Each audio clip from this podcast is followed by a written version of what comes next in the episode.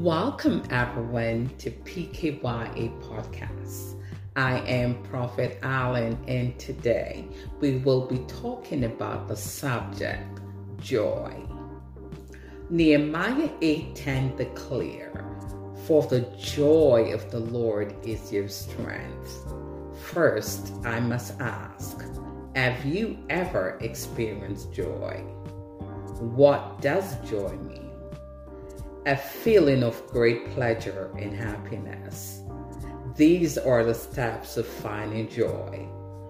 The Lord gives you a joy which is unspeakable, a joy that overflows, a joy which keeps you doing in spite of hardship, brokenhearted, finances, overwhelmed with the life issues, relationship and through the trials of life. The joy of the Lord, which is the gladness of the heart, comes from knowing God abiding love for you, will give you joy to see you through every aspect in your decision making.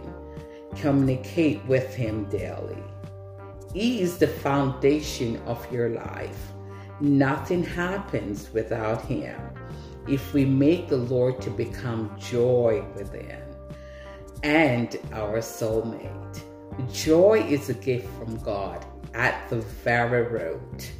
Joy is a supernatural gift granting to his or her life. The only way one can experience joy if you open up your heart to receive joy that the Lord desires for you to have. When you experience the feeling of joy, you are joyful in His promises towards you. The joy mankind cannot give or cannot be bought. Joy is an experience to bestow happiness, to be joyful in the pleasures of life, to delight oneself in everything that God intended for you.